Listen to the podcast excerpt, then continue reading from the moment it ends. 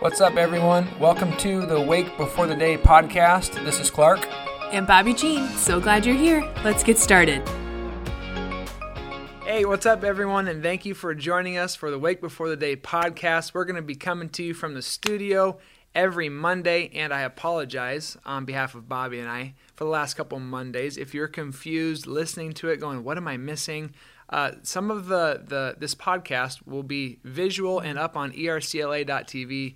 It'll also be on Facebook and the YouTube page, and we will continue to kick out the audio versions like we have always done. So as you're hearing this, and some of our language might be confusing, it's because some of it might be visual. Obviously, all of it will be audio, but we're here, and uh, we're in Revelation 17. Yep. And Yep, uh, just to preface it, we've said this a few times with other chapters in Revelation. This one's a little bit of a doozy. so to kick it off, we want to look at just the, I guess, the front half and just kind of identify who is who, Yeah. what is what, what do these things symbolize, why is mm-hmm. this prostitute continue to be talked about, Right. and what are we supposed to take away from Revelation 17? Right. So, I don't know, Bobbie, what do you think? That- I'm with you guys. I'm just scratching my head here. So we we did do some background look work to kind of Yeah. help make sense of this. So all throughout chapter 17 you read about Babylon and this the, you know the great prostitute and that's kind of um, they're synonymous. So Yeah. like throughout history Babylon um, has also I mean Russia and Persia were also those countries too. Am Yeah. I wrong there? What no, so, saying? So yeah, that's a good question. So Babylon is rooted from the Tower of Babel. Like that's where everything uh, that symbolizes man trying to get to heaven, man trying to elevate himself or herself, being God, being on the level of God. So it goes from Babylon, then to Persia, then to Assyria, then to Rome. Right. All these powers that that that are are not godly, Right. and are cruel and are very worldly. So. Mm-hmm. Uh, here it's Babylon, but in John's day when he was writing this, it would have been the Empire of Rome. Sure. Yeah. And then now today to just different world powers that are at bay. Essentially, just things like, um, you know, working against the good. So like evil. Yeah. Like that's another way that you could say it too. Lots of those. And how about the clothing of the prostitute? I feel like John goes out of his way to talk about her clothes, what she's wearing. Uh, yeah, wealth. Mm-hmm. And so you wrote down an interesting note how at the time, um, Roman prostitutes would literally wear a ribbon Yeah. around their head that would have their name on it. Yep. Right. And so it's like an identifiable, like, oh, okay. This is this is who you are. and the cup of the prostitute too is talked about. Idolatry Mm-hmm. and worship of money, um, just all kinds of n- not good things. But what's interesting here, why John's talking about sexuality and marriage and promiscuity, is because all throughout the Bible before this, Right. um, the marriage is often an, a metaphor used to describe the relationship between God and us, His people. Like Israel has prostituted herself again, and has gone to the ways of the world, but God is the redeemer. He's the reconciler. He's the rescuer, and so that's where John's getting a lot of his his language here. The scarlet beast represents sin and the kingdom of the world, as opposed to Jesus and the kingdom of God. And so the scarlet beast versus the white lamb, you see how that's clashing there. Um, verse 5 talks about how Babylon the Great, the Mm-hmm. mother of prostitutes and of the abominations of the earth. Right. it's like not only Rome, but it's also all these world powers, and we're experiencing it today. And some of these descriptions of Babylon actually fit America, Mm-hmm. if we're being honest with ourselves. And I love my country, but when you're looking at some of the things that aren't helpful, they're definitely here. Right. Um, verses 7 and 8, kind of looking at that, talks about this angel asking why he's astonished. It's a weird verbiage here. Once was, now is not, and will come. Mm-hmm. You know, what's he getting at? He, he's kind of referring back to Satan. Satan, yeah. Yeah. Because Satan's been whipped a couple times. Right. He's been cast out of heaven. Jesus beat him on the cross, and Jesus is going to come again and defeat him. So that's where Mm-hmm. Right. those three different tenses come in. Um, yeah, verses 12 through 14, kind of these 10 horns. 12 is like the number of completion, 10's not there, it's evil. Right. Um, showing us that the power of evil is limited and it cannot match where God's at in his power.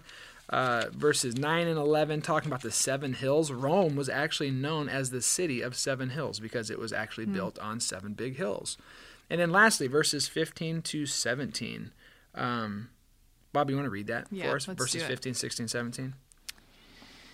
Then the angel said to me, The waters you saw, where the prostitute sits, are peoples, multitudes, nations, and languages. The beast and the ten horns you saw will hate the prostitute. They will be they will bring her to ruin and leave her naked. They will eat her flesh and burn her with fire. For God has put into their hearts to has put it into their hearts to accomplish his purpose hmm. by agreeing to hand over to the beast their royal authority until God's words are fulfilled. The woman you saw in the great city that rules over the kings of the earth. Okay, so now we just did the recap. You know who's who, what's what, what the numbers symbolize. Mm-hmm. What are we supposed to take away from this?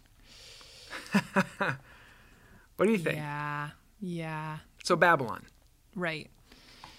Um, I mean, when we were just processing a little bit too about what Babylon means and what that could be for us in our day to day, um, we, I mean, we kind of came up with a list of sexual immorality, sexual explo- exploita- Oh my, exploitation. Yes, Bobbie, Goodness, got you it. guys, wake up with me. The desire for power, pleasure, um, false religions, false worship, idolatry, and so really, um, it's definitely still present. Yeah. like the idea, Oh, yeah. the reality of Babylon. Yep. And not only in far off places, but right here where we mm-hmm. live. Mm-hmm. Um, so I guess the question we were asking ourselves is what seductive influences opposing God are we buying into? Are we tempted by? Are right before us? Yeah. What do we see in our life? And I think you and I could just share from ourselves. I think mm-hmm. growing up back in the day when we were kids, but then even hearing about our parents, I felt like people had to really go out of their way to find immora- immoral things. I mean, if you want to look at some bad magazine, you'd have to sneak over to your, your, your friend's house and maybe his dad's got some stash in a back room or something. Or Right. if you wanted to drink, you'd have to, you know, find somebody who's older and buy that stuff. Or you wanted to look up something, you have to go to a friend's house on HBO. Like you actually, there's great lengths of effort that people had to go through to find and do some of these things. Sure. I feel like that's different now. Yeah. Because it's advertised, it's blessed, it's promoted, it's on Mm-hmm. billboards, it's on commercials, it's on the on the handouts that get mailed to our house. Right. It's like, man, this you don't have to work hard. Right. It's not as hidden. No, it's not as hidden as Yeah. Mm-hmm. all at all. And so, you know, what influences are are right in our life? And I think for us again, convenience, Yeah. comfort, for especially for everybody, but especially for men, the sexual morality. If it's just being advertised Mm-hmm. right before you, you got to fight to keep your eyes pure because Babylon is right in front of us on our phones, Right. on our computers, on billboards. Um, I don't know what other seductive influences would you say? Oh, um, well, we were talking about um, like all these like you know impure things, and one of and kind of just the convenience of things that we choose to have. Um, and so one of them, and I know this is kind of a topic right now, but we got rid of Netflix and Yeah. we just said like, well, this is a decision, you know, that's kind of a bummer because I love The Office. Yeah. And The Office is on Yes. Netflix. And so it's like, wow, that's a bummer. But can I choose to give my money and to support something that I feel like is completely and totally inappropriate? And I'm talking about right now the show. Um, The cuties, The Cutie show. movie that came out. Yeah. and so, and I under. And real quick, just to explain what that is, in case you haven't heard, Yeah. It's it, the intention of the movie was to talk about how uh, exploiting children is bad. right. But in order to prove that exploiting children is bad, the creators of the movie exploited children. Yeah. Did like really horrific things. I read through a script and through highs. We didn't watch it, but kind of read through to see like what is the the big hubbub here with this movie, and it sounds pretty bad. And so it was enough for us to say we don't want our kids to have access to this. We don't want this to be in our home because there's other stuff on Netflix too that's just not helpful. As Yeah. much as we love The Office, as much as we love some of these other things, it's like Yeah.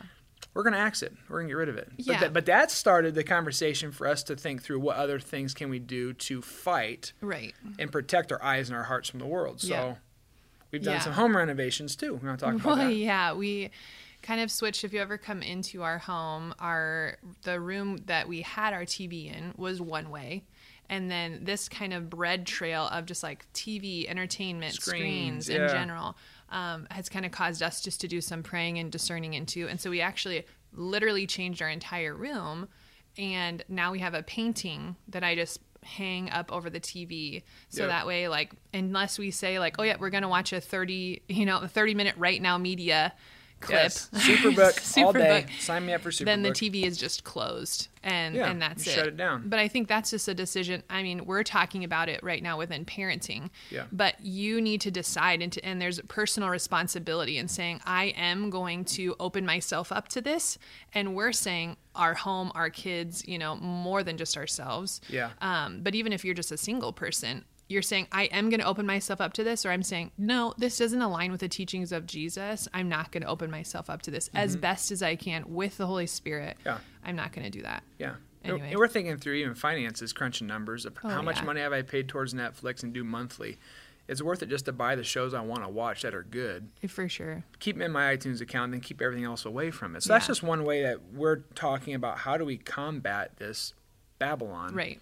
Even in our own home, Yep. Mm-hmm. on our own phones, that kind of thing. So I guess lastly, we're looking at the, the appeal and the attractiveness of Babylon as Mm-hmm. laid out here. I mean, she's seductive. She's trying to seduce you and invite you into her ways. Uh, there's a temptation that we all have in our hearts, if Mm-hmm. Yeah. we're being honest. Um, we know these things are bad, but there's still a temptation to watch. There's still a temptation Yeah. for convenience, for comfort, for whatever. And so the question is, are we allowing Jesus to be the, the final decision maker in our life of what's shaping our desires, our hearts, our wills? And again, that probably just comes back to how much time are you spending with Him Right. versus how much time are you spending with your screen, just to tie it into this. Sure.